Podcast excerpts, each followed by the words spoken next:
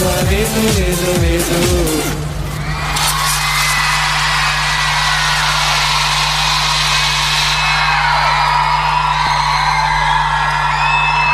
Köszönöm!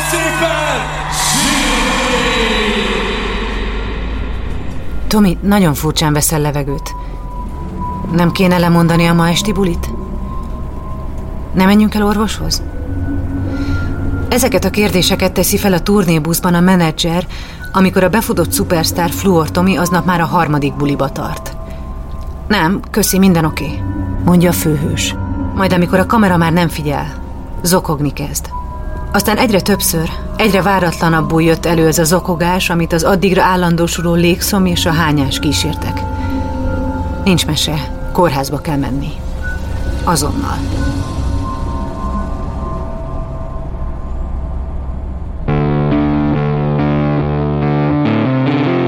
Lovas Rozi vagyok. Ez az Egyszer Lent. Egy podcast azokról, akiknek hatalmas pofont adott az élet. Megjárták a gödör mélyét, de sokkal erősebben másztak ki belőle. Minden élet tele van krízisekkel. Amikor éppen benne vagyunk, könnyen hihetjük azt, hogy ennél rosszabb már nem lehet. Aztán egyszer csak felgyullad a belső fény, megrázzuk magunkat, és megpróbáljuk kihozni az adott helyzetből a legjobbat. Ha azt gondolod, mindennek vége, jussanak eszedbe ezek a történetek. Mindig lehet jobb, ha te is akarod. Fluor Tomi 2011-ben fél év leforgása alatt lett Magyarország egyik legismertebb zenésze. Pénze ugyan még nem nagyon volt, de az utcára már nem tudott nyugodtan kimenni, az egyre agresszívabban rátámadó rajongók miatt. Miközben nagy üzemben pörögtek a koncertek, és nem volt megállás. Naponta több fellépés, tévés szereplés, utazás, pörgés, alkohol, és közben egyre jobban átjárta a magány. Hogyan lehet feldolgozni, hogy egyik pillanatban még nincs pénzed enni, a másikban meg már egy egész ország ismer? Hogy fürtökben lógnak rajtad a tinik, de közben a nap végén teljesen egyedül vagy. Nemet lehet-e mondani a havi 40. koncert felkérésre, mikor éppen most indulnak be a dolgok? Hogyan vedd észre, hogy a tested és a lelked is több figyelemre vágyik? Ez az epizód egy olyan emberről szól, aki azt gondolta, soha nem lassíthat, hogy mindent kibír. Aki a második mélypont után adta meg magát, kért segítséget és nézett szembe önmagával.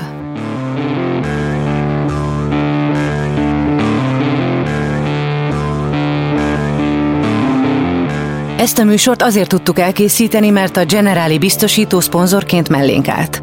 Hallgassátok meg, miért fontos nekik, ami nekünk is.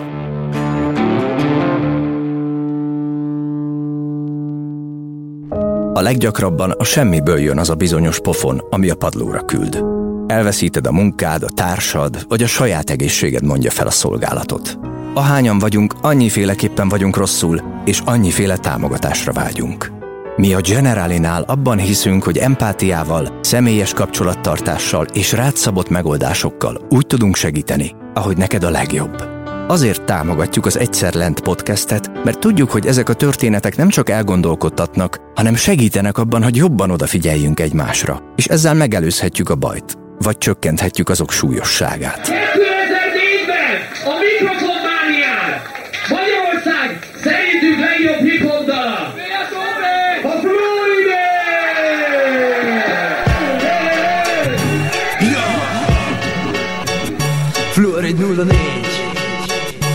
Kingstown ja. Egy-egy pillanat, egy kép, miért bármit megtennék Visszarepülnék a múltba de... Tudod, hogy miket nyertél? Igen, videoklip, lemezszerződés egy dalra, Radio DJ, DJ kiemelt sugárzás, egy URL mikrofon, és fellépés hip hop a Budapest parádén. Hány éves is vagy? 17. Az élet nagy csodája, mindenki várja Mikor válik aranyá a trágya Félbedépet vágyak, angyalok levágott szárnya Szállna magasabbra előre Így örült a 17 éves Fluor Tomi, amikor 2004-ben megnyerte a mikrofonmániát. De az, hogy egyszer előadó művész lesz, már egy sokkal régebbi terv része volt.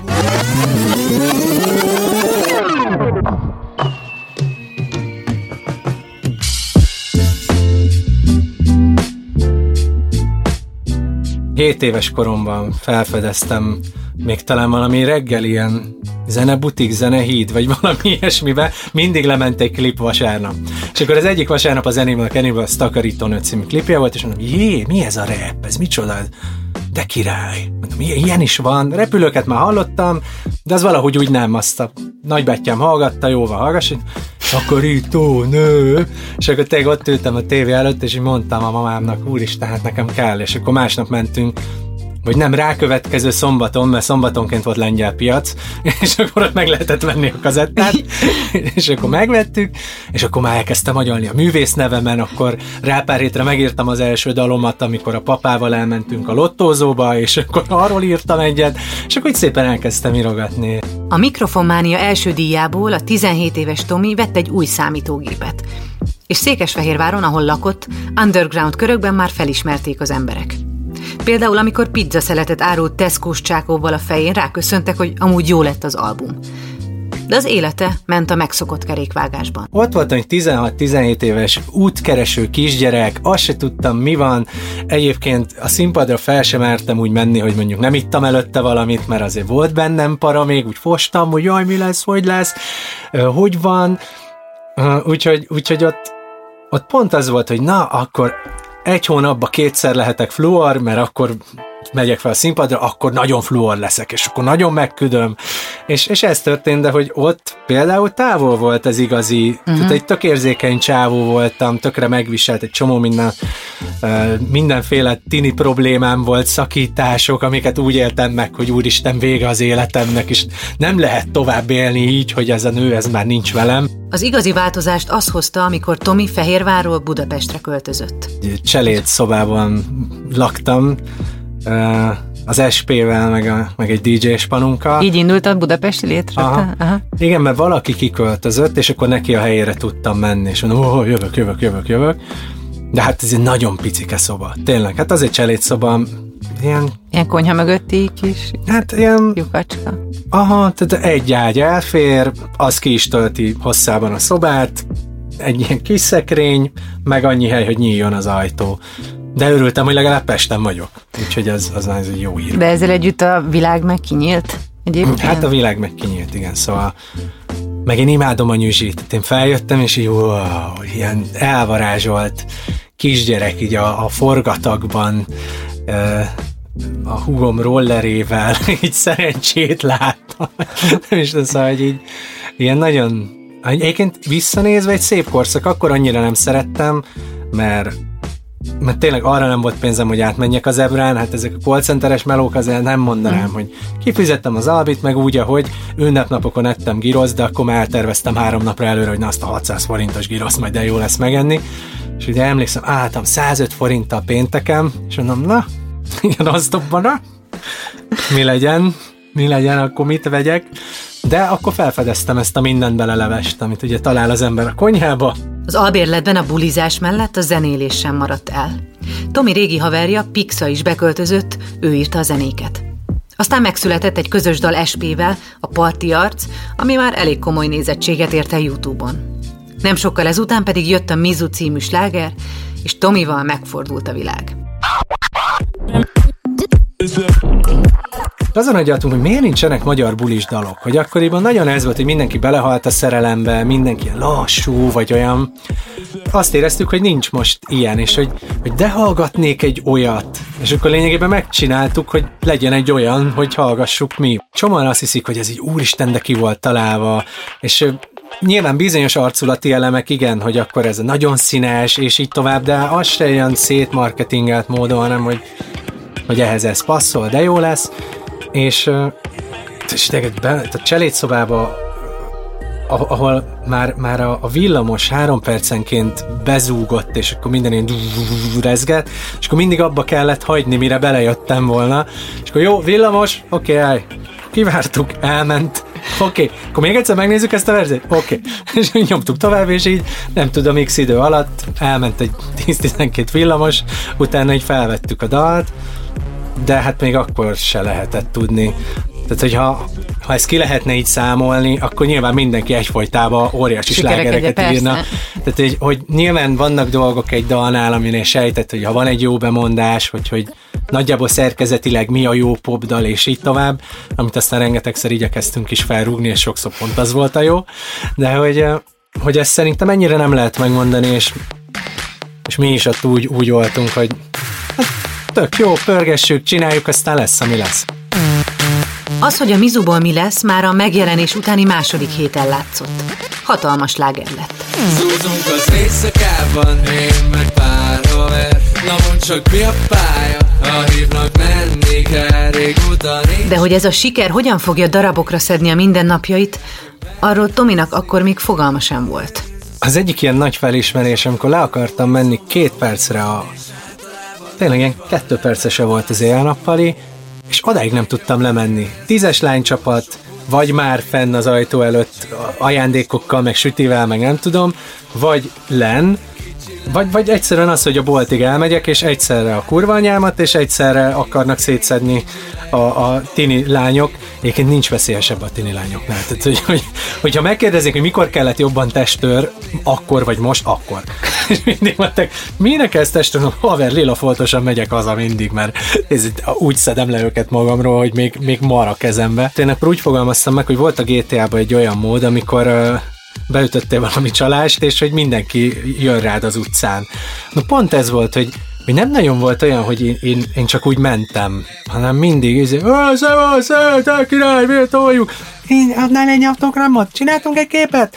és akkor emlékszem, hogy görkorival suhantam végig az Andrásin, és a sikítozott tini lányok futottak utánam, és mondom, mennyire filmes. De mindegy, és akkor itt, igen, és akkor visszatérve, hogy hogy, hogy lementem kettő percre, és már annyi, annyi im, impulzust kaptam kettő darab perc alatt, hogy mindenkinek vagy egy nagyon rossz, vagy egy nagyon jó, de úgy nem volt így közepe. Tehát én nagyon szélsőségeket kaptam, de ott a szeretet is nagyon agresszív volt. Tehát az volt a durva, hogy, hogy így, így örülsz, mert a sikered visszajelzése viszont tudod, követnek, meg hogy olyan, tehát nem, nem az az egyszerű volt, hogy csinálunk egy képet és kész, hanem ott, ott azért bujkálós volt, jönnek. Izé. Na, és akkor ott, ott volt az, hogy, hogy hazaértem a boltból, és hogy én már soha többet nem fogok tudni végigmenni az utcán úgy, hogy csak van rajtam egy füles és sétálok. De azért ott volt egy, volt egy, egy húzós időszak, és nem, nem is volt olyan rövid. akkor ott, ott, ott azért megviselt, mert egy ideig poén, de aztán amikor hajnali ötkor kiszállok a, a kocsiból, ásítok egyet, és kiordibálnak a, egy autóból, hogy mi van? Mi van, Flor, most vagy? És mondom, az meg, hú, hogy oda, amikor így azt érzed, hogy de csak 10 másodperc állok itt, hogy adásít már egyet. Miközben Tomi nem tudott kilépni az utcára a rajongók és gyűlölködők miatt, annyit még nem keresett, hogy taxizzon vagy testőrökkel járjon. Ugye az a durva, hogy az emberek azt hiszik, hogy ahon, onnantól, hogy te ismert vagy, neked már van pénzed. És ez nem így van. Tehát, hogy, hogy én emlékszem, én, én ugyanúgy mentem a villamossal, meg a hugom rollerével, még a Vivába, mert hát, ugyanúgy, hogyha tehát ugyanúgy nem volt egy, forintom se, teletonon adattam az utolsó, mit 1500 forintomat, azt utána eljátszottam a vonaton, hogy hányok, hogy haza tudjak menni, hogy ne jöjjön a kallár. Szóval, hogy hogy, hogy akkor már mindenki azt gondolta, hogy én mekkorában vagyok közben, nekem úgy érdemi változás akkor még olyan téren nem volt, hogy, hogy na most akkor tudjak taxizni, vagy hogy elkerüljem ezeket a szituációkat, amikor éppen ki akarják kaparni a szememet a villamos megállóba, és fogja le a, a csávó a csaját, és sokkal tehetségesebbek vannak nála. Azt mondom, hogy még, még azt megszokott, hogy jó van, már megint itt állnak tizen, akkor most megint úgy megyek haza, hogy még egy kicsit dedikálok előtte, de, de inkább a negatívat azt, hogy az indulatokat nehéz megszokni, meg, meg az, az, az az érzés volt, hogy hogy nem tudom, elmentem WC-re egy szórakozóján, és valaki fotóz, fotóz át a, a farkamra, és akkor így fogom a telefonját, hogy nem figyelj, haver, hülye vagy. Én egyébként egyáltalán nem gondolom magam egy ilyen túlzottan extrovertált, ilyen állandóan ö, magát mutogatni akaró figurának. Nyilván hozzá tartozik ehhez a dologhoz, amit csinálok, de sose volt az, és akkor úgy hirtelen hogy megérkezett az egész, és akkor amennyire az undergroundban az volt, hogy na végre fluor lehetek, itt elkezdtem annak örülni, hogy ú, ben vagyok a négy fal között, itt nem, itt nem, nem kell, hogy fluor legyek, úristen, mm. de jó, hogy csak ülök. Innentől kezdve pedig beindult a szórakoztatóipari nagyüzem. Minden nap fellépés, nem is egy, egyre több és több. Tévés szereplések, interjúk és az ezzel járó megállás nélküli utazás.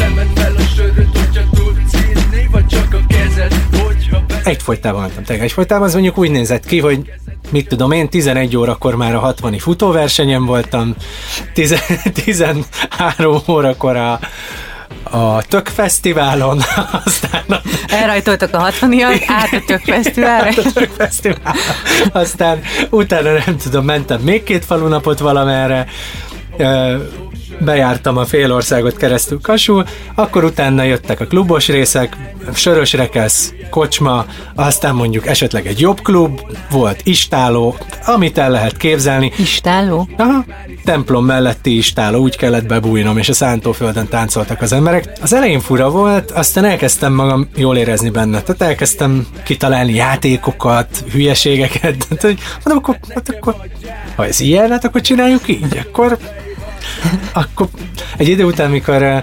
kisfalvakban nagyon szerettek felrohangálni a színpadra, olyan mennyiségekben, amivel a biztonsági se tudott mit kezdeni, és akkor kitaláltam, hogy akkor táncverseny, és minden bulin rendeztem táncverseny.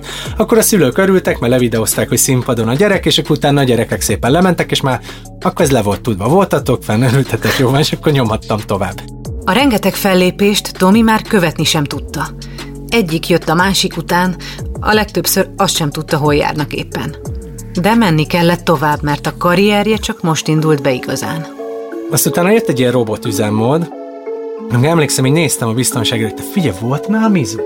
Aztán Így a buli közepén. te- Ö, és akkor megérkeztünk Pápára? Tehát Tomi, ez három várossal ezelőtt volt. Már, már nem ott vagyunk. Csak tudod, amikor naponta van hét buli, már nem biztos, hogy tudod. Egyszer szaladtam rá, egyszer, egyetlen egyszer, hogy kezeket fel, Miskolc! Kiderült, hogy Szolnokon vagyunk. és Miskolc, Szolnok, Veszprém, Budapest, és az egész ország mindenki. csak rászaladt, de mentettél egy Igen, nagy... és akkor kimentettem, kimentettem.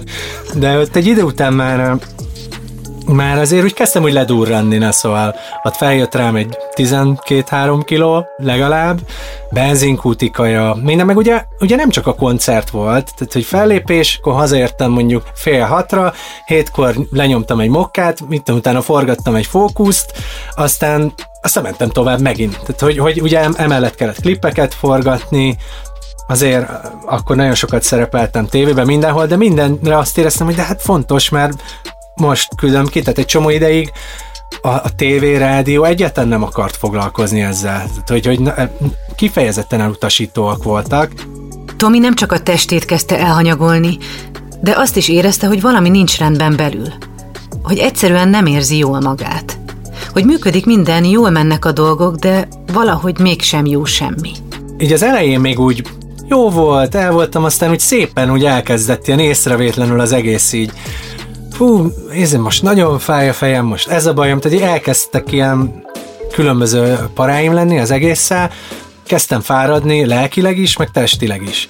És hát tényleg, renge, rengeteg, már, már maga az impulzus mennyiség, tehát anélkül is, hogy most az utcán ki mit csinál, így egyik pillanatban még Ukrajnába vagy, és nem tudom, mit csinálsz, a, a másikba már, már tök máshol, és nem tudom, éppen tököt faragsz az interaktívba, utána mész tovább, megy helikopteren ülsz, és utána ilyen oly- olyan tehát egy napon belül is annyiféle dolog volt, ami, ami így érdekes volt. Megérkezett az, hogy, hogy fú baszki, valami nem oké, így elkezdtem érezni, hogy úgy, hogy azért már úgy nem vagyok olyan vidám, vagy hogy is mondjam, szóval nagyon-nagyon Ak- akkor jöttek ezek az alvásaim, hogy mindig úgy aludtam, hogy nem feküdtem be az ágyba, csak a szélére, lelógó lábbal, mert hogy én nem alszom, most csak lepihenek, mert nem szabad elaludnom sokat, mert ha bealszom, befekszem teljesen, akkor elalszom sokat. Ezért mindig a szélére feküdtem le, hogy, hogy, hogy az csak egy pici alvás. Ha az ember ennyi energiát éget, és közben nem teszi töltőre magát, annak előbb-utóbb megvan a következménye. A döntő pillanat Tominál is egyre közeledett. De még csak annyit érzett, hogy fáradtabb a kelleténél.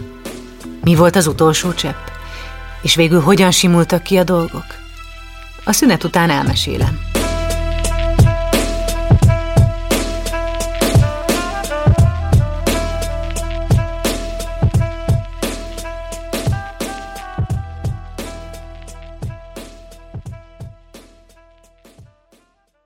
Mielőtt folytatódik ez az epizód, hallgassd meg a Beaton podcast ajánlóját. A szavak hihetetlen erővel bírnak. Lehetnek akár alapkövei egy új életnek. Én egy aprófalú cigánytelepén nőttem fel, ahol ahelyett, hogy az esti tábortűz mellett anekdotáztam volna a többiekkel, inkább a holdfényében letűnt korok nagyjait olvastam. Petőfit, Adit, Kosztolányit. Orsós Lajos vagyok, a Pont Elég házigazdája. Meghívlak egy pár perces kikapcsolódásra. Ha szereted az irodalmat, a klasszikusokat vagy a kortárs gondolatokat, akkor tarts velem, mert néha egy pár jó szó pont elég ahhoz, hogy szebb legyen a nap. Napi három-négy fellépés, tévés szereplések, lemezfelvétel, klipforgatás, mindez szinte alvás és bármiféle feltöltődés nélkül. Egyenes út a teljes összeomláshoz. Ezt Tomi sem tudta elkerülni.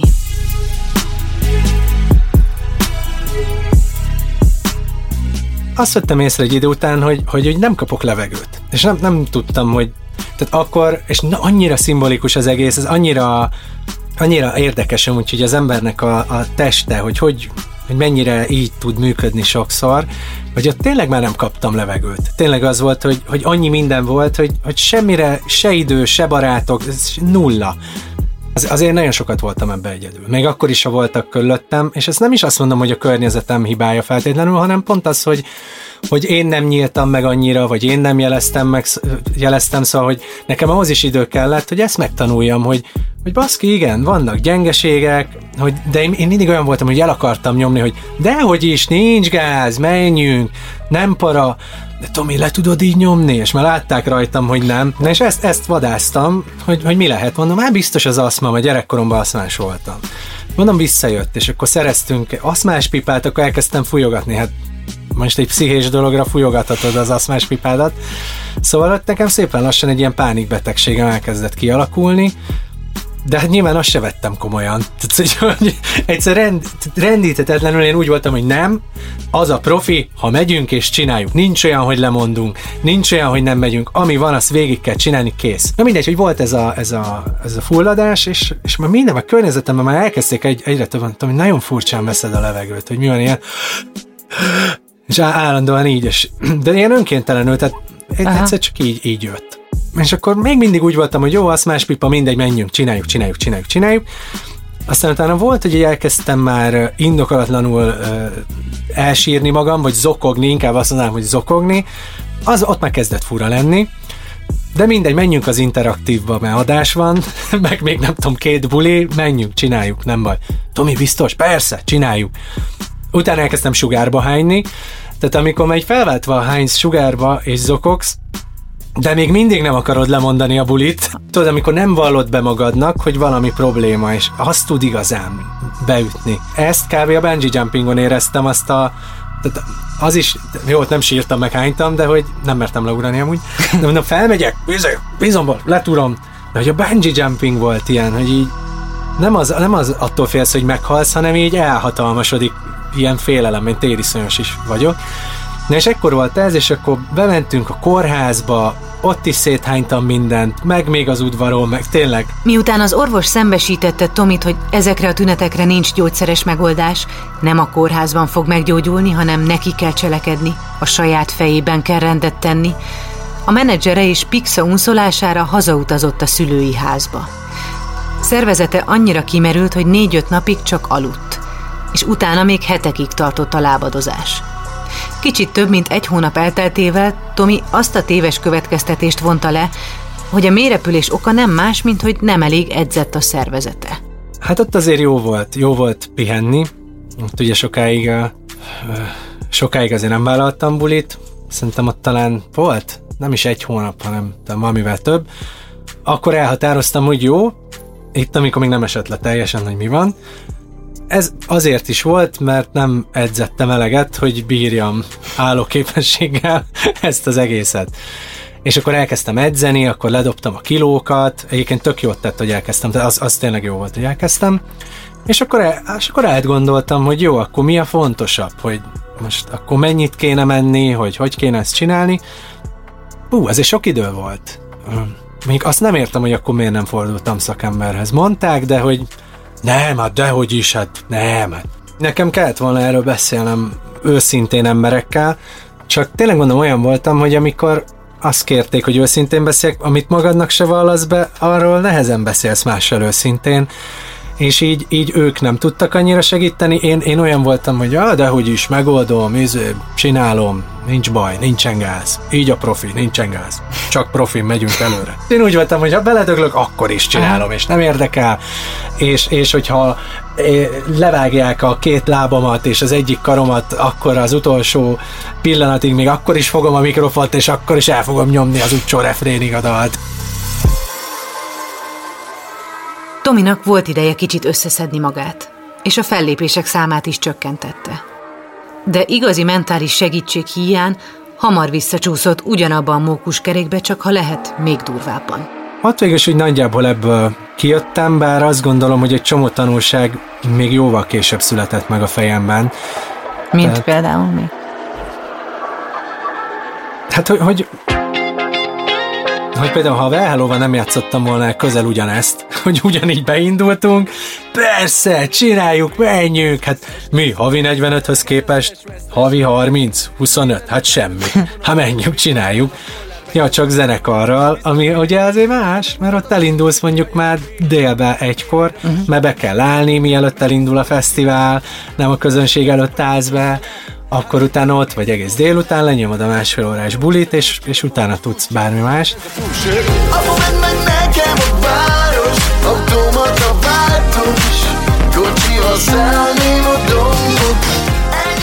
Na szóval mindegy, ott is túlvittük, és akkor, akkor 19-ben éreztem azt, hogy na hát itt már lehet, hogy kéne pszichológus, mert ez egy kicsit, kicsit megint olyan a játék, hogy mintha nem én irányítanám annyira és, és, és nagyon jól gondoltam.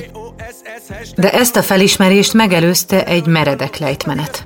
Például erre is rájöttem ott a mizu idejében, hogy lehet, hogy nem a falu nap lesz, meg lehet, hogy nem a pláza, ahol én szeretnék megöregedni, de hát teljesen más közönség. Tehát nyilván itt itt, itt már egy inkább egyetemista, vagy akkori régi Petőfi rádiós történet volt. Én, én oda szerettem volna pozícionálni, sikerült is, óriási feeling voltam úgy, hogy mindig mondták, hogy ah, már egy sláger, vagy nem tudom, és akkor egy tök másik közegben is meg tudtam csinálni. Hát és ez, ez talán még nagyobbat robbantott, abban biztosan, tehát amikor elfogyott valami egy óra alatt az összes jegy, és akkor ott állunk, tízezre, húszezre, hetvenezren, és az ember áll a színpadon, és mi történik? És akkor nyilván akkor meg elhittük, hogy ja, hát zenekar, izért, akkor rockstárság, akkor, akkor, akkor minden bulin ígyunk, akkor nyilván ez is szerencsés, amikor sok bulid van, hogy mindegyiken iszol. A legjobb ötlet. De hát ott igen, ott azért megküldtük. De ott nagyon durván. Tehát, hogy annyit ittunk, mint az állat. De tényleg nagyon sokat. Inni, Pandi tud inni. Tüntetem a piát úgy, hogy nem is látni. Te is át fogsz szokni, le fogsz mokkolni Mert a soprani egészségesebb, mint egy kiló brokkoli. Kokkolino, most ki a piaszagot. Úgy kiszáradtam, kihánytam egy sivatagot. Az utolsó... És te tényleg olyan szinten, hogy, hogy amikor csak haza kellett jönni, a turnébusz üvölt a retro zene, áll, mindenki áll a buszban, stage divingolunk az üléseken át, tehát egy három ülés soron át, és esünk be, tehát hogy mesztelenül a benzinkúton, tehát amit el lehet képzelni, vágja le a késsel magát a, a, magáról a nadrágot az egyik tag, a másik már gyújtja fel a pólóját, miközben az kidobta a telefonját és meg kell állni, de még megállunk a pályán felvenni a kidobott telefon, már egy alsógatjába áll a hangtompító fal tetején a harmadik, az elsőben talán 170-et nyomtunk, az ilyen, ja, március, ja, kb. Ja, szóval azért úgy Hát az, hát akkor végül is 170 napot ittam fixem. azért az egy évből mondjuk a 365-ből 170 csak a, a fesztiválon iszol, azért az úgy erős. Aztán már nem csak a koncertek és a fesztiválok adtak apropót az ivásra, hanem bármi más is. És borzasztóan sokat elkezdtem inni, szerintem egy két évet izom volt, tehát nagyon sokat ittunk, és akkor volt, hogy elmentünk még azon kívül is piázni, hogy koncert volt, tehát nagyon fontos volt, tehát ez mindenképp el kellett menni. A jó, de az munkaivás, ez meg a, a szórakozás ivás, és igen, és akkor úgy egy idő után elgondolkodtam, hogy lehet, hogy nem kéne ennyit inni. Vagy hogy lehet, hogy ez már probléma. Tudod, amikor úgy az, hogy ez már az. De, de, de, de, de tényleg, tudod, hogy, hogy nem lehet, hogy ez már az. Ott elkezdődött az, és számomra ez lett az aggasztó, hogy lementem mondjuk, volt mondjuk egy bullying, mit tudom én, csütörtökön, meg egy pénteken, és mondjuk szombaton nem volt, akkor én még szombaton lementem a városba, akkor vasárnap még hát le kéne vezetni valahogy, olyan szarú vagyok. Akkor vasárnap még ráittam egyet, aztán utána hétfőn még ráittam a vasárnapira, mert hát olyan szarú vagyok, és ilyen előre menekülés volt. Aha. És ez már ez ilyen november környéke volt ekkor, és akkor ott azt éreztem el, hogy fú, ez, ez, ez egy négy, nap, négy napot ittam már megint. Na, és tényleg konkrétan az volt, amikor nem aludtam, akkor ittam és tehát megittam egy fél literes mentes vizet, jó van, ittam vizet is, azt akkor lementem, az pörgött a rozé, meg a ízé, nem tudom, vodka, és, és, és a, ami megvan bennem, hogy ennyire meg nem vagyok magammal elnéző. Tehát, hogy, hogy közben én nem tudok az a csávó lenni, akinek ez oké. Okay. Tehát, hogy, hogy aki azt mondja, hogy figyelj, be vagyok baszva egész nyáron, és kész. Én, én minden, mindig utána ilyen bűntudattal feküdtem le, volt egy ilyen morkisznak hívják, ez a morális másnap, amikor, amikor úgy amikor te így ilyen érzelmi másnap, egy, amikor nem is az, hogy úgy vagy szarú, hogy a testet, hanem lelkileg vagy szarú, hogy, hogy én azt éreztem, hogy ez nem jó. Hogy, hogy, hogy amit, amit csinálok, az, az nem oké. Okay. És, és ez elkezdett egy ilyen önutálattal járni, és és ott, ott ezért is tök jó volt a pszichológus, hogy elkezdtük kibontani ezt a történetet, hogy de bazd meg, ha nem érzed jól magad, utána, utána azon, azon baszod magad napokig, hogy miért ittál előző héten három napot, akkor ne így áll annyi, mert, mert úgy tűnik, hogy nem tudod feldolgozni. Ekkor már Tomi is érezte, szüksége van egy szakértő segítségére. Ebben amúgy szerintem az a legnehezebb ebben az egész műfajban, hogy, hogy ott van az a rengeteg impulzus, hang, fény, hangerő, brutál sok ember, tényleg így akárhova nézel, ilyen impulzusok brutálisan, és, és utána hazamész, full csend, sötét szoba, és ott fekszel üresen, hogy hú.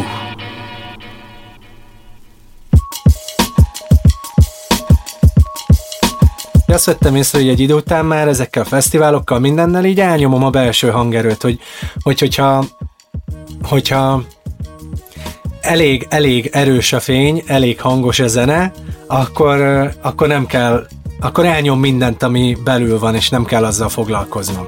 És mint a pszichológusnak is derült, egy csomó mindent elnyomtam itt is magamban, tehát itt is azt hittem, hogy já, minden faszal, de közben már menekültem, én már az egy ideje menekültem. Megint sok volt a buli, csomószor már nem volt kedvem szerepelni, és egyébként meg akkor hogy, hogy megint nem mondtam azt, hogy te figyú, én ezt, hogy lelkileg oké okay legyek, én ennyi bulit tudok vállalni, most már ezt csinálom egy ideje. Elkezdtük ilyen nagyon gyerekkortól mostanáig, és így olyan dolgok derültek ki saját magamról így számomra, hogy így baszki, hát én tök más gondoltam magamról, és akkor hogy el kellett kezdenem beismerni egy csomó mindent, és tök jó volt. És minden alkalom olyan volt, mint hogyha így, így tenyereltem volna a sütőre, de hogy úgy olyan jó volt, hogy élek, hogy érzem, hogy, hogy akkor már megint ez volt évek óta, hogy színpad, backstage, autó, színpad, backstage, autó, ezért, és hogy már megint nem volt életem. Uh-huh. És mhm. hogy, hogy annyira jó volt egy ilyen, hogy, hogy hú, hello, van életem, hogy nem egy, nem csak a színpad van, meg nem csak a dalok, meg nem csak ez az egész, hanem hogy nézd, te ez a csávó vagy, ez az élet, és tényleg így rá, és így úgy mentem el minden alkalommal, úgy sétáltam el onnan, hogy uh, kavargott a fejembe hetekig minden. Nagyon hmm. durván. Több ezer fellépés, két komolyabb kiégéses mélypont után Fluor Tomi 2019-ben rájött, hogy ideje kicsit lelassítani. Ehhez a nagy fékezéshez, mintha kapóra jött volna a 2020-as év, amiben a Covid vírus az egész világot megállásra kényszerítette. Tényleg, mintha jó Isten akarta volna így, hogy még rádobott nekem egy 2020-at egy karanténnal. Aha hogy itt, itt meg pláne, hát ha valamikor rá lehetett jönni dolgokra, és azt vettem észre, hogy nekem a gondolataimnak azért ugye 70%-a inkább szakmai volt, mint, mint mondjuk jó mond, úgy mondom, mint egyedül jöttem volna rá, mert a pszichológusom vezetett rá, de hogy, hogy, hogy baszki tényleg, hogy annyira minden elé tudom rakni a szakmai életem, hogy utána minden olyan második, harmadik, negyedik, de az első mindig ez. És közben meg ahhoz, hogy ez a szakmai dolog teljes legyen, meg nagyon kellenek ezek a hátsó kis megtámasztások, hogy, hogy, hogy, hogy éljünk is, hogy töltödjünk, hogy szerezzünk olyan élményeket is, amik mondjuk nem feltétlenül szürreálisak, nem a backstage-ben történnek, vagy nem 20 ezer ember előtt. Nagyon sokan legyintünk a vészjósló jelekre. Elmegyünk mellettük, és nem figyelünk oda, amikor a testünk egyértelmű üzenetet küld, hogy le kellene állni. Aztán csak akkor vagyunk képesek lassítani, amikor már semmit nem hallunk a fejünkben ordító vészjelzőktől. Tomi története nekem azt mondta el, hogy mindegy hol vagyunk, mindegy hány ember, százezer vagy csak egyetlen egy követi a napjainkat, nem veszíthetjük szem elől azt, hogy nekünk mi a jó. Egyébként visszanézve ezt már látom, hogy, hogy, hogy például szerelmeknél is miért volt ez baj, hogy, hogy, hogy nekem annyira ez az első számú szerelem volt mindig, hogy sokszor hát azért nem esik jól. Azért így a, az ember partnerének, hogy hát figyelj úgy most igen, tudom, 18 napig voltam úton, de 19-en meg szöveget fogok írni, úgyhogy majd találkozunk egy hét múlva, szia. Úgyhogy hogy, hogy ennyire meg nem lehet. Tehát kell élni, egyszerűen font, fontos, fontosak azok a dolgok is, amikről az ember azt hiszi, hogy jó, most meg, meg lehet úgy is élni, hogy most nem pihenek két hetet itt és ott, de, de kell pihenni. Ott történik meg egy csomó minden, ami amúgy nem történne meg. Szóval, hogy, hogy nem kell beledögleni, meg, meg azért tényleg te, tudni kell ott megállni, ahol már úgy ahol nem, nem a falnak megy az ember, hanem még előtte egy picivel.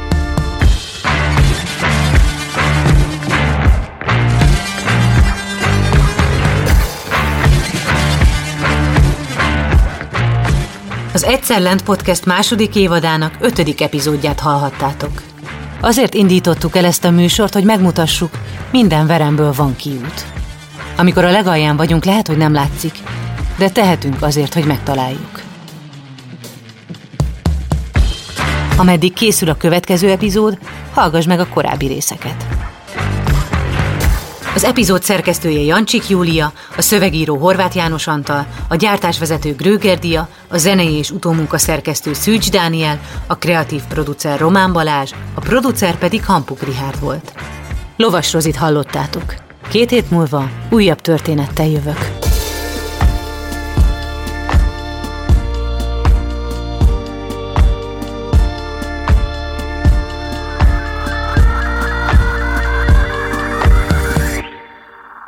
Beaton Studio. Vidd magaddal ezt a történetet. Ha van lehetőséget, kerüld el a bajt. Ha pedig már benne vagy, ne feledd, minden gödörből van kiút. Generali. Érted vagyunk.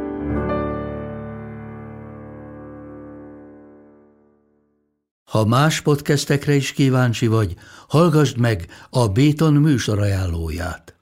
El tudod képzelni, hogy a podcastet, amit éppen most hallgattál, fél év múlva már a mesterséges intelligencia generálja? Mi sem. De ha érdekel, eljött már a gépek lázadása. Hallgass bele az Embertelen podcastbe. Orsós Lajos vagyok, a műsor házigazdája. Egyelőre még élőben. Egyelőre. Fedezzük fel együtt, hogyan ismerkedik, randizik, mesél és vitatkozik Betty és Péter, két teljesen mesterséges intelligencia. Lajos, a podcast címét mond még egyszer, Léci. Oké. Okay. Embertelen podcast. Ez egy Béton podcast.